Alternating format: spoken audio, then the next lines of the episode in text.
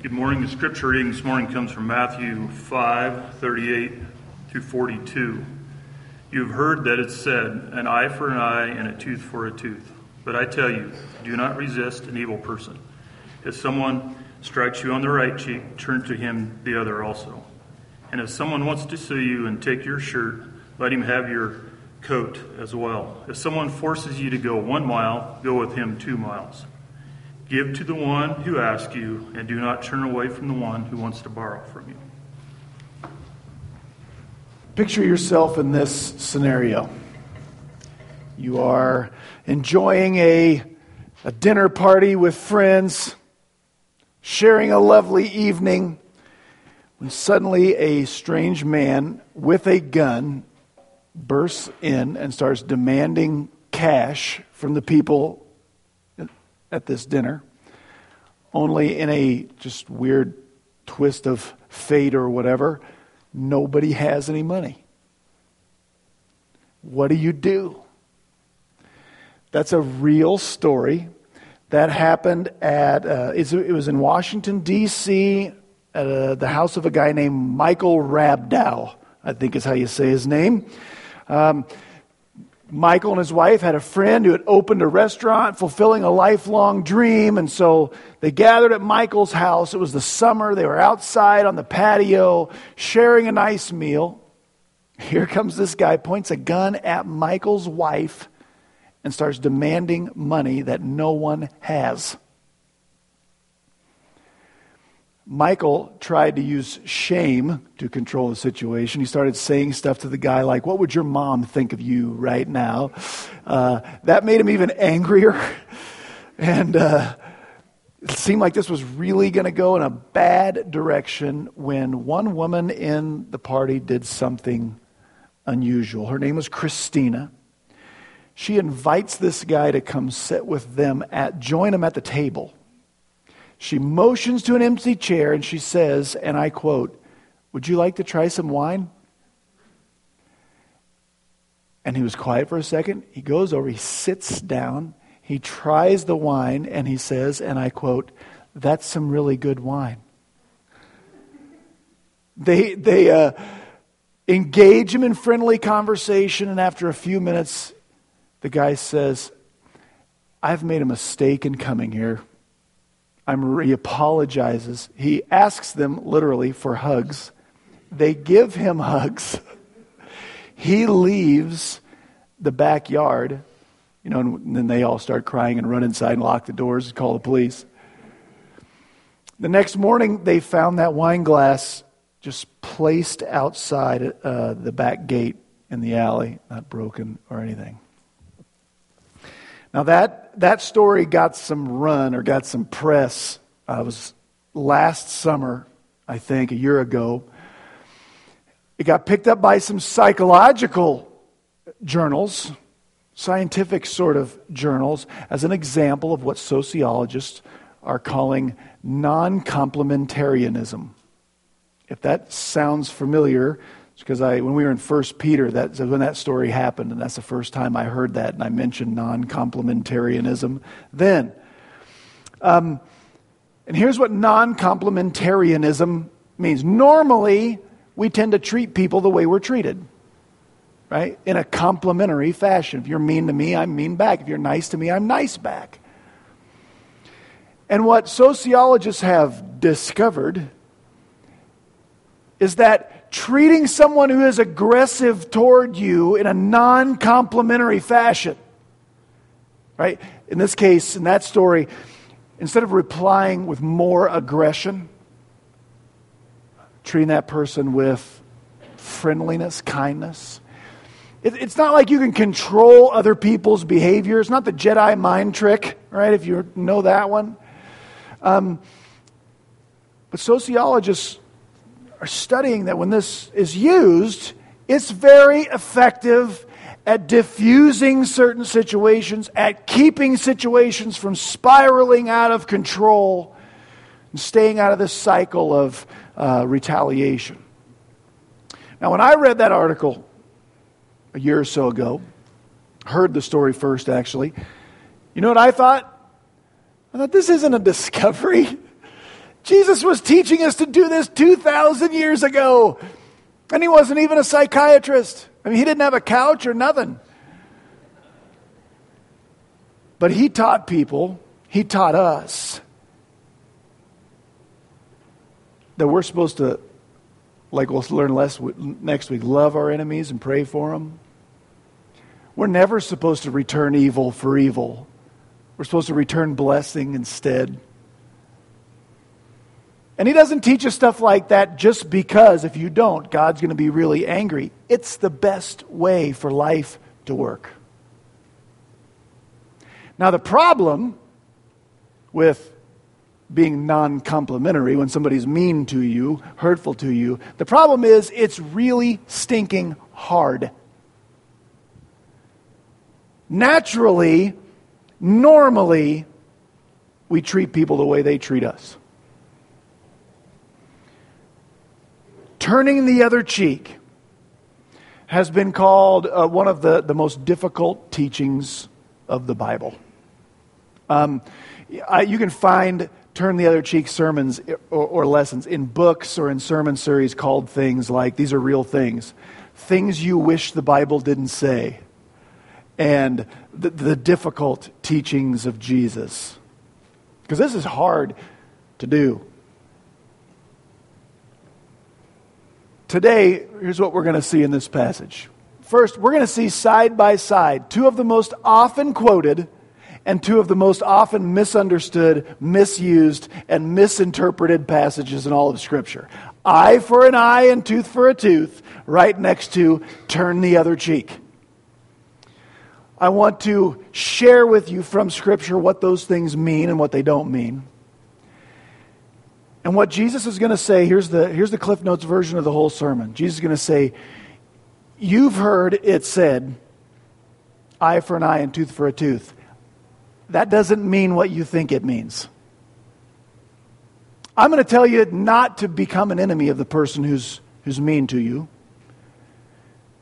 And then Jesus is going to give four examples of what sociologists would call non complementarianism. Four examples of, a bad, of somebody doing a bad thing toward you and how you should react with kindness, with grace, with love. That's the sermon today. We start in verse 38 where Jesus says this You have heard it said, an eye for an eye and a tooth for a tooth. Show of hands if you know what movie that is on the, uh, on the screen right there. Yes. Okay. This, this m- passage made me think of Inigo Montoya. Right? You keep using that word. I do not think it means what you think it means, right? Uh, that's eye for an eye and tooth for a tooth. Uh, we've heard that said my guess is about 95% of the time we hear it used for something it was never intended to be used for. To understand Jesus' point, we've got to understand how we misuse, how people have always misused eye for an eye and tooth for a tooth. And to understand what it really means, we've got to look at where it was given in the law. So I'm going to show you the three places in the Old Testament law that eye for an eye and tooth for a tooth is written. When we think of the law, the Old Testament law, this is um, Exodus, Leviticus, Numbers, Deuteronomy. It's important to understand those were not just written, not merely written to tell us what sins are and what sins aren't, right? What is a sin and what isn't a sin. That's, that's in there, don't get me wrong. But this was like Israel's constitution. This was the system of laws that ran a nation. And one thing that's really important for any society to have, if it wants to exist, is it has to have a system of what do we do with people who break the law? Right? A society has to have punishments for lawbreakers, or it will spiral out of control. Don't believe anyone who, you, if you read that, you know, a punishment is not a deterrent for crime, that is bogus. Think of what you would do with your taxes if you knew you, they couldn't punish you if you didn't pay your taxes. You know why you pay? Is it just altruism why you pay everything? Let's be honest. It's because if I get caught, I'll pay, I'll be in trouble. Now, the fact that we have punishments, does that mean nobody ever does anything wrong? No. It's not a preventative in all cases.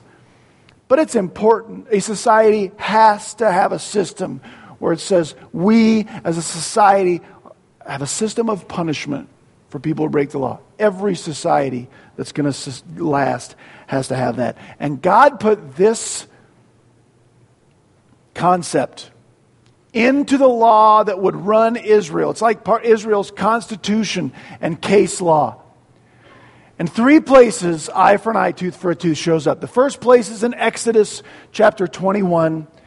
That's the first time God, through Moses, puts it in here. And here's what it was In your society, Israel, when people break the law, society needs to punish lawbreakers, but the punishment's supposed to fit the crime. Eye for an eye, tooth for a tooth is, much, is, is as much to protect the criminal in a way as it is the society. If you thought the Old Testament went in for like cutting the hands off of thieves, you're thinking of the wrong religious text. That's not in the Bible. God said, you, we have to, you have to, if you want your society to work, you have to punish lawbreakers. God said, I had to get out, I have to get out of the business of stamping out evil and punishing people when they do stuff wrong. Because if I did that, you'd all be goners. So you have to police yourselves, but make sure the punishments fit the crime. He said in Exodus 21, beginning verse 23, punishment should fit the crime. Life for life, eye for eye, tooth for tooth, hand for hand, foot for foot, burn for burn, wound for wound, bruise for bruise. That's what it says. And that's not really, uh, that's not the list of punishments. The, the Old Testament law has a bunch of punishments listed. Most of them are like financial. You steal this, you pay back five times as much. Most of them aren't actually injure the offender. Like the death penalty's in there, don't get me wrong. For very serious crimes, God said, hey, here's some crimes that the death penalty fits. But it's a concept of crime is this, punishment fits it. And that's his way of saying that. It's also important to understand eye for eye, tooth for tooth is addressed to the society, to civic leaders. In our way of thinking, this was written to like the police and the court system, in our way of thinking. Right? Make sure punishments fit the crime. And that's really important to understand because eye for eye, tooth for tooth was for a society to punish as a whole people who break the law. It is not ever intended for personal retribution. All right, next time, eye for eye, tooth for tooth is written, Leviticus chapter 24. It's using exactly the same way. Have punishments, make sure they fit the crime. But what's interesting about the Leviticus one is in the same section of the law, in chapter 19, God wrote this, the underlined portion You must not take vengeance or bear a grudge against the children of your people. Next words are, you must love your neighbor as yourself. So, whatever eye for eye, tooth for tooth means, it can't negate that. You don't get to take personal vengeance. You know, you know why Ten Commandments used to be in courthouses before people got bent out of shape? Because that is the foundation. The Old Testament law is the foundation of America's legal system. Like, right, wrong, or indifferent. It is. Don't we value punishments are supposed to fit the crime? Isn't no cruel and unusual punishments written into our Constitution? Yes, that's where it came from. You want to know what the, the last, this is not related to turn the other cheek so much, but it's interesting. Deuteronomy 19, you know how eye for eye, tooth for tooth is used in Deuteronomy 19? It's to protect the accused. Here's how it works. Who can I use as my example? Let's use Jeff and Dennis. Okay? Let's say Dennis is really mad at Jeff. And he decides, you know what I'll do? I'm going to accuse, I'm going to go accuse Jeff to the authorities of some crime that he can be punished for. Um, in Deuteronomy 19, it says, if they go through that and they get to court and those accusations are found to be false, guess what happens to Dennis? Whatever punishment he hoped Jeff would get goes to Dennis. Eye for eye, tooth for tooth. Meaning the exact same punishment. Man, if we've lost anything, that's it. Here's how so that's in our the rights of the accused. That's in our constitution. It came from here. We've twisted it, but it has a good foundation. Here's how else we see this that eye for eye, tooth for tooth is not your excuse for personal vengeance. I'll use myself this time. Who else? Uh, Jason can be my victim. Let's say I, what should I do to Jason? Let's say I, uh, I burn their house down, commit arson, very serious crime, and I'm not advocating it here. Okay? Um, if I do that, they suffer loss, right? When I go to court, will my court case say Jason Tuller versus Matt Maxwell? Is that what it'll be? No, what will it say? The state of Nebraska versus Matt Maxwell. Why? Because society, our society is supposed to uh, judge and punish the wrongdoer. It's not his personal retribution against me. It is society needs to be protected from people who burn other people's houses down. Here's why I show you all of that. When Jesus says, You've heard it said, eye for an eye and tooth for a tooth. Oh, we've heard it all right. When you hear someone say, eye for eye, tooth for tooth, how are they using it? I hope the civic authorities carry out a fitting punishment on this person who has broken the law. Is that how it's used? No. It's always used as my excuse to get back at someone who wronged me in a way that makes it sound like God's on my side and God has given me like a coupon, like a free pass to attack someone back for what they did. And Jesus does nothing to undo eye for eye or tooth for tooth. That's absolutely still valid as a biblical concept. The only thing he undoes is our most common misuse of it. Our most common interpretation, which is a misinterpretation of it, which is that God says, I can be mean back. When that is never what God intended. You keep using that phrase. I don't think it means what you think it means. Here's how Jesus undoes it undoes our misinterpretation of it. Beginning of verse 39, Jesus says this He takes away this common misinterpretation that God says, I can carry out my vengeance because eye for eye, tooth for tooth. No, Jesus says this, but I say to you, do not resist uh, an evil person or the evil doer. Um, this is really confusing in English, to be real honest, right? What do you mean, don't resist an evil person? Just like go along with them? Join forces with them?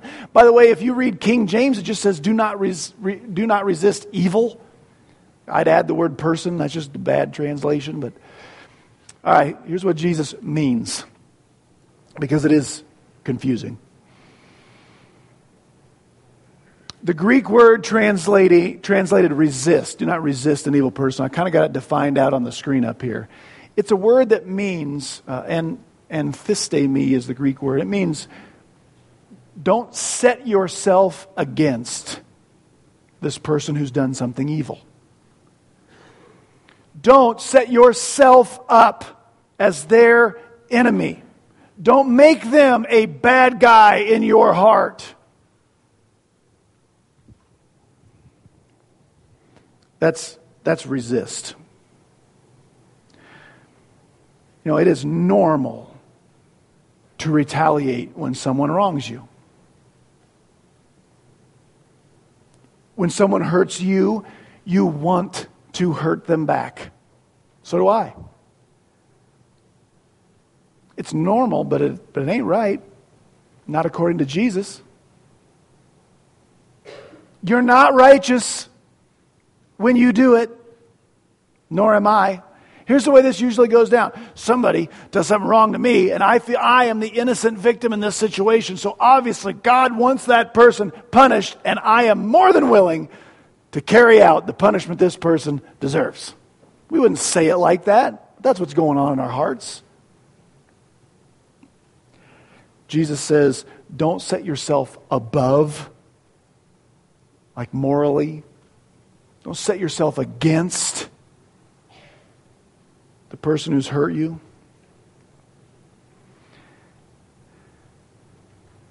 Jesus teaches it is best in God's eyes that you suffer that loss without retaliation. Now, here's some things we have to remember about suffering that loss. When someone hurts me, that's a done deal. I am, I'm going to suffer that loss. It already happened.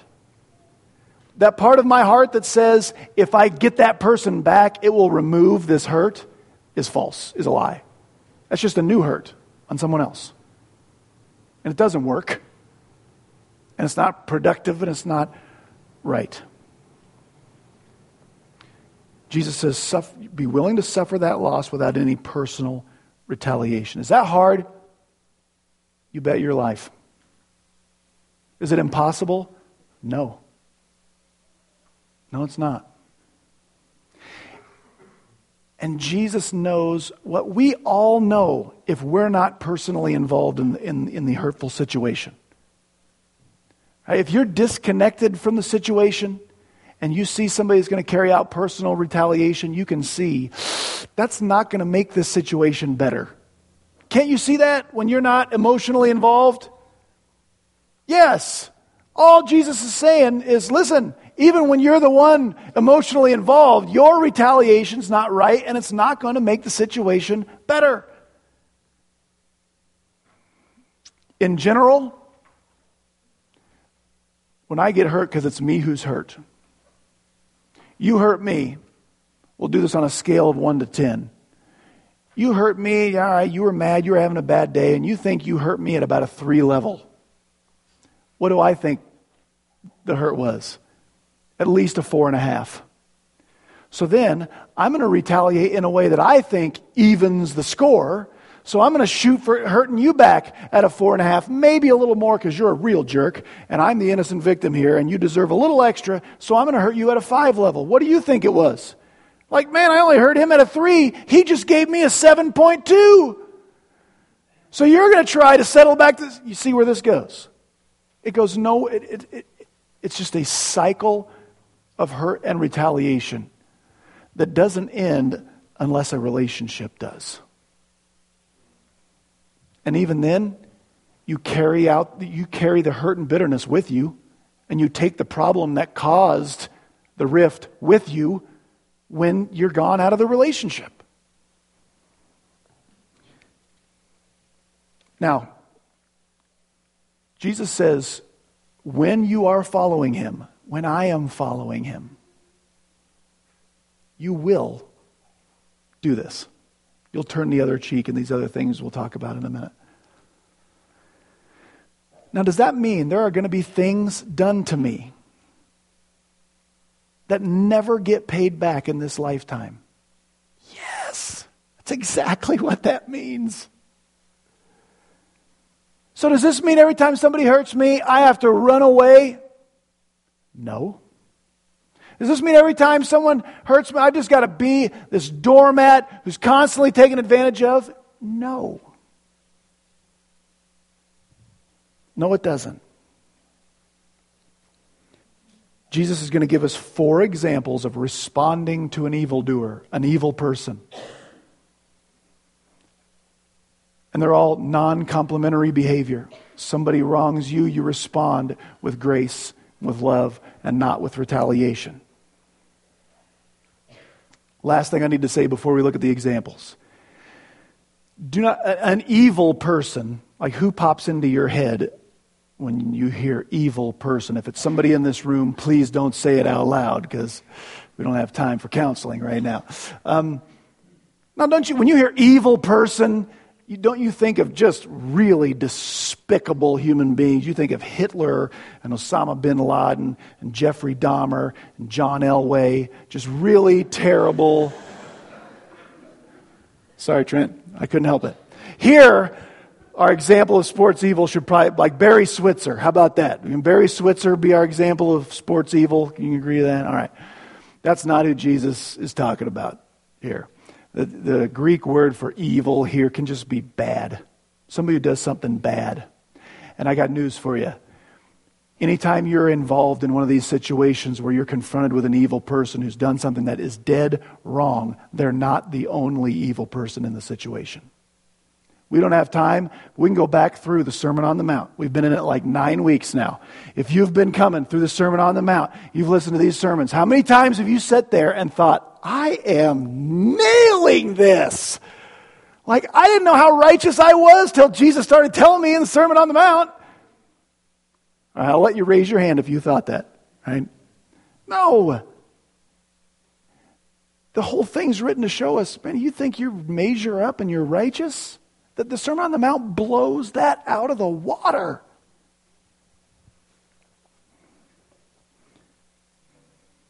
But when we are confronted, when maybe this time we're not the evil doer, and we're not the person who has done something wrong this time, how do we respond? Jesus is going to give us four examples, and they all say the same thing. Do not set yourself against that person. Do not set them up as if they are the bad guy. They are the Jeffrey Dahmer in the situation. They are dirty, rotten, low down, stinking, whatever I can get to happen bad toward them, they deserve every bit of it because they are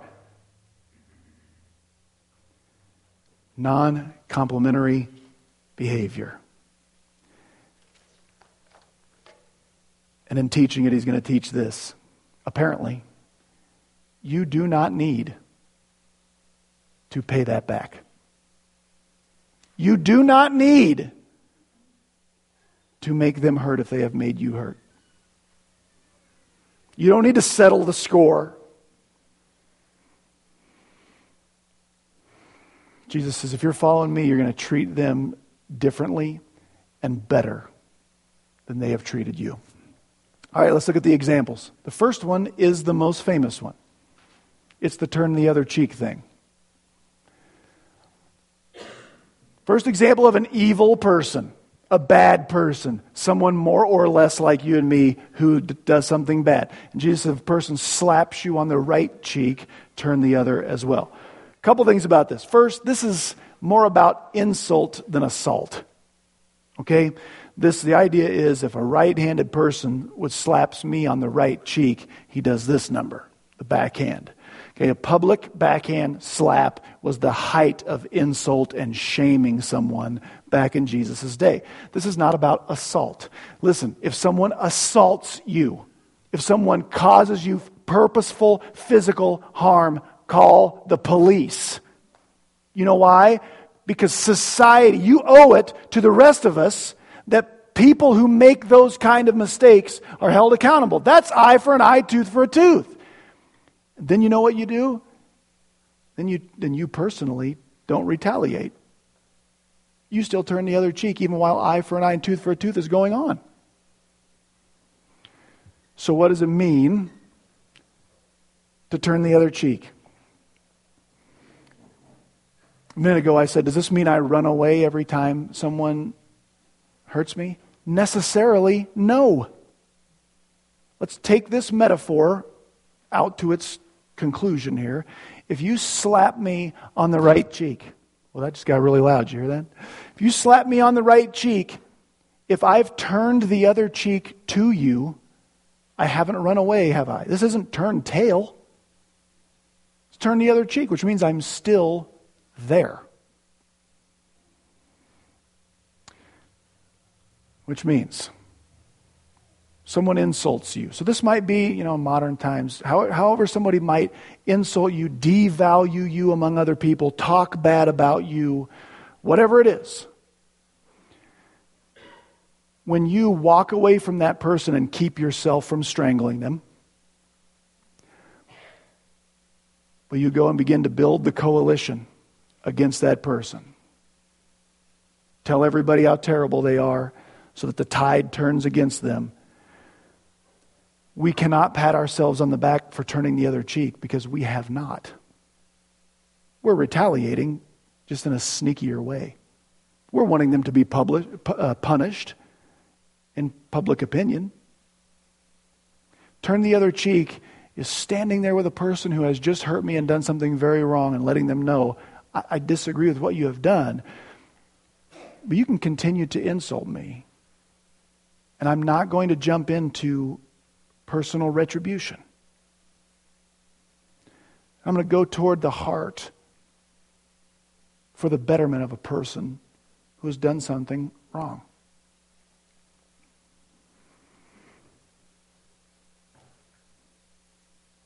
So turn the other cheek is not withdraw, it's also not stand and fight.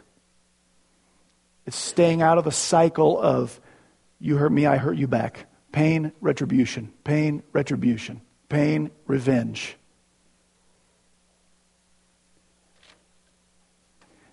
Turn the other cheek has gotten a really bad rap. What it's turned into is eye for an eye, tooth for a tooth, is what tough people do. Turn the other cheek is what wimps do. You don't have to practice retribution. It takes no toughness, it's completely natural. It takes incredible moral strength to turn the other cheek.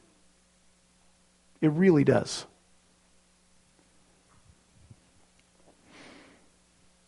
I'm willing to suffer loss without returning loss to you.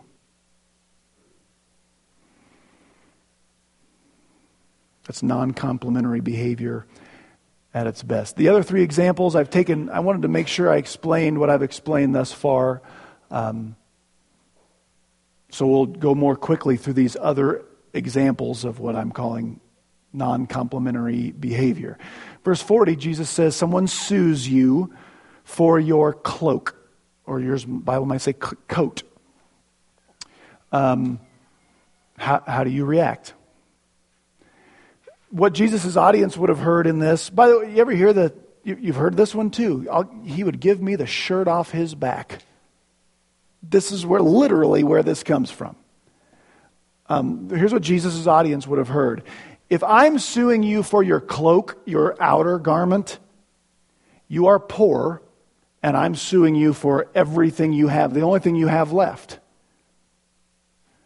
How easy would it be if I were doing that for you to set your heart against me as an enemy? Really, really easy. Jesus says, Oh no, tell him you'll, tell him you'll uh, give him your tunic also. This is an illustration. If you gave me in this day your cloak and then your tunic, guess what you are? Naked. Okay? I'm willing, this is a way of Jesus saying, I'm willing to absorb shame. I'm going to go out of my way to not set my heart against you. This person's violating another place in the law where Jesus said, if you take someone's cloak in a pledge, you have to give it back. This person would be in direct violation of the law. Jesus says, you do what it takes to not set yourself against that person as an enemy. Uh, verse 41 go the extra mile. This is the cliche passage of the Sermon on the Mount, right? We've heard all of these. Go the extra mile. Here's where that story somebody asks you to go one mile, you go two.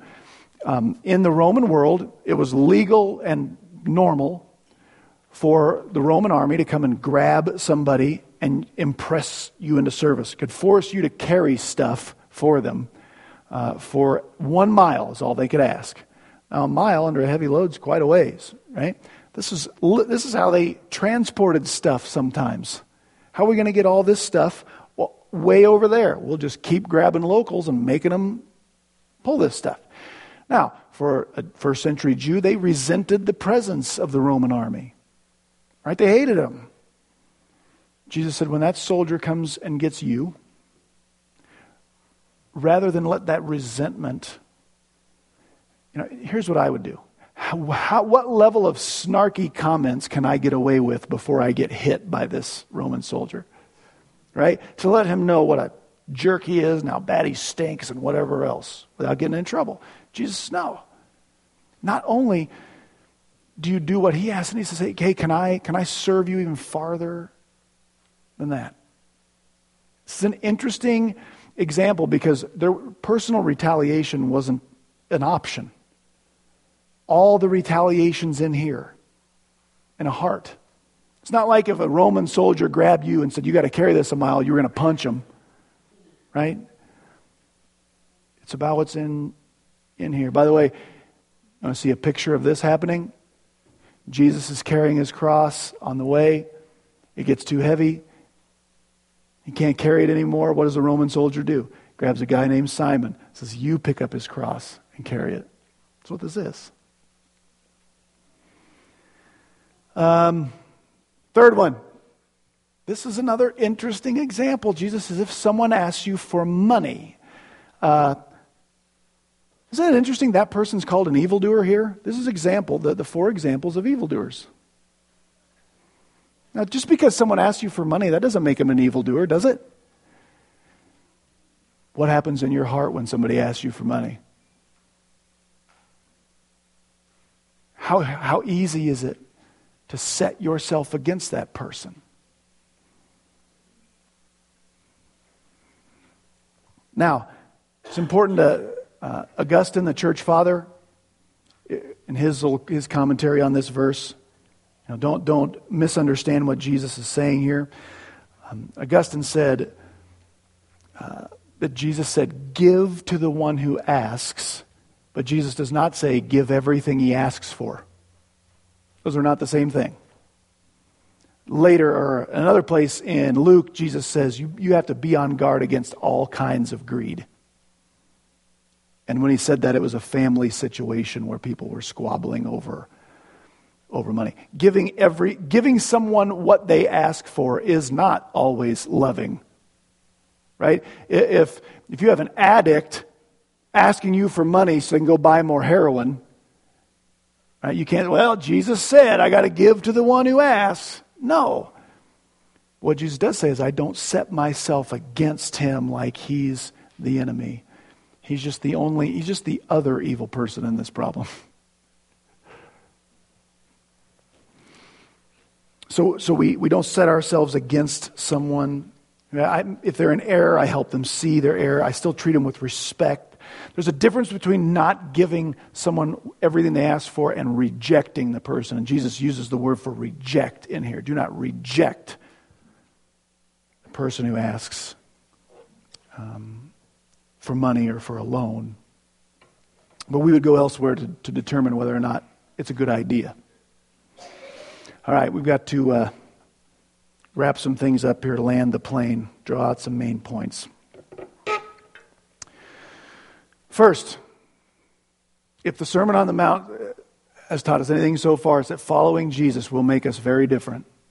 And this is a very clear, I mean, you, you will be You'll be a weirdo if this is the way you react when you are hurt, but it's a good kind of weirdo. You'll be very, very different. But how do we pull how do we pull this off? This should be the mark of a Jesus follower. How do we pull this off? When I am wronged and offended, number one, first, I must stop and think. I put and pray in parentheses. I'm not making that up. Come back next week and Jesus will tell us we have to pray. Understand most of our retaliation comes from emotions. I feel like this person, I should react in a way that will make me feel better. And I'll feel better if I make this person feel bad. Jesus says we have to subvert, subject our emotions to His will. And He has told us what His will is when we are wronged, and that is not to retaliate personally. And to pull that off, I have got to stop and think who or what do I want to follow here? My emotions or my Lord?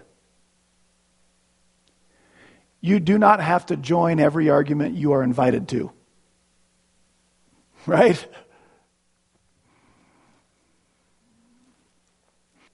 I got to let his will overvalue, override my emotions for the good of the other person and for the glory of Christ. I will refuse when I'm following Jesus, I will refuse to retaliate, even if that means I will lose in this situation. You will never be more like Jesus in your life than when you refuse to retaliate when you are wronged. You will never be more like Jesus in your life than when you refuse to retaliate when you are wronged and you go toward a person with grace and care who has wronged you. You believe that? Sometimes, I know I say this all the time, we think we're going to be like Jesus when, for all the sins we don't sin. The Sermon on the Mount just crushes that idea. I mean, we're, we can't get there. We can do this. This is something we actually just do or don't do. Isn't that what the cross is? It's Jesus who had within his power, he had the power to retaliate, and he chose not to. But not by retreating away from the people who hurt him. He stayed right there and went toward them even though they were the ones that were wrong. The people who literally put him on the cross, who, who set him up, who betrayed him, but also all of us whose sins put him there. He wouldn't retaliate, he wouldn't run away. He stayed there to say, You can hurt me if you want, but I choose grace. If we are going to overreact when we are wronged, overreact with grace.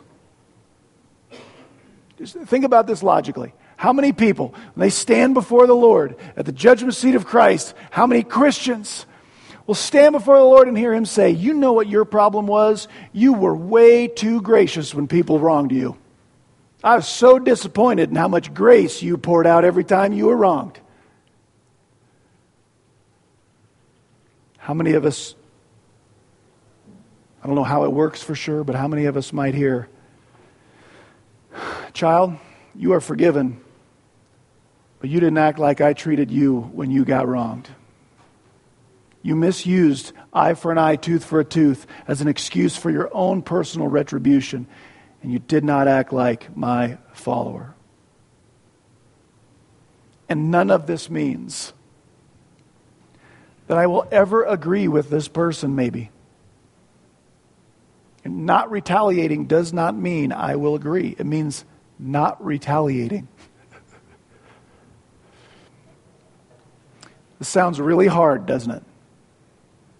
I mentioned this before. You know, the only way we have any hope of pulling this off is if we believe that our God is not just a Savior, but also a judge who will right every wrong. You know what that does for me? It takes the pressure off me. It takes the pressure off. I've got to avenge this wrong. No, I don't. I trust the one to whom vengeance belongs. He will do this correctly. And praise God that he decided he would pour the vengeance I deserve out on himself for my benefit. You want to do something to serve our community? And I mean our community, Chase County.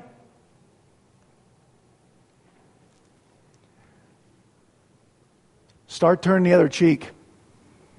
I don't think this is unique to Chase County, but we are a retribution filled community.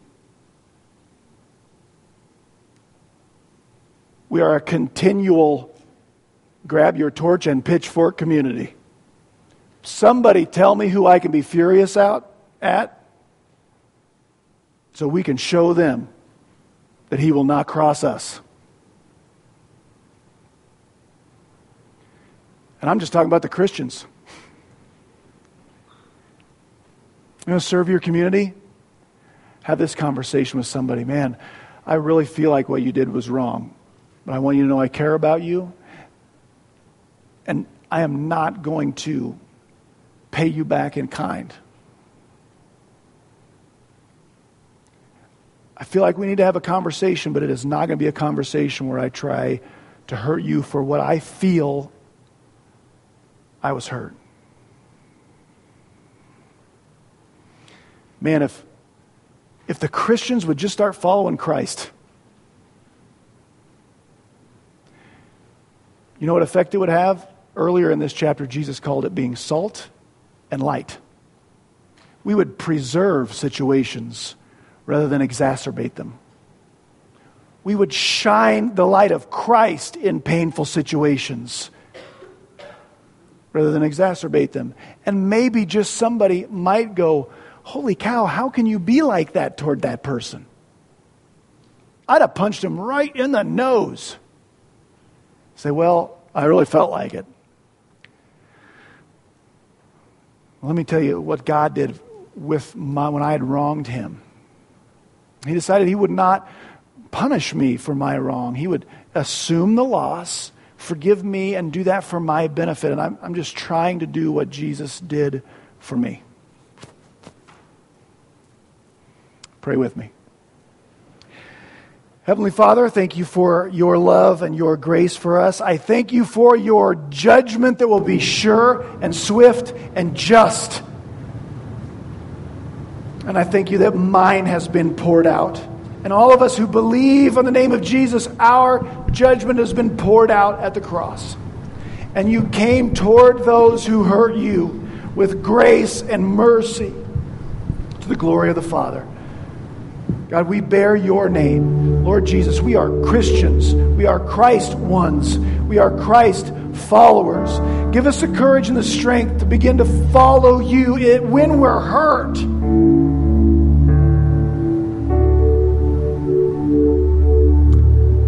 That situations might be preserved, that the light of Christ might shine through us when we are the ones who are wronged.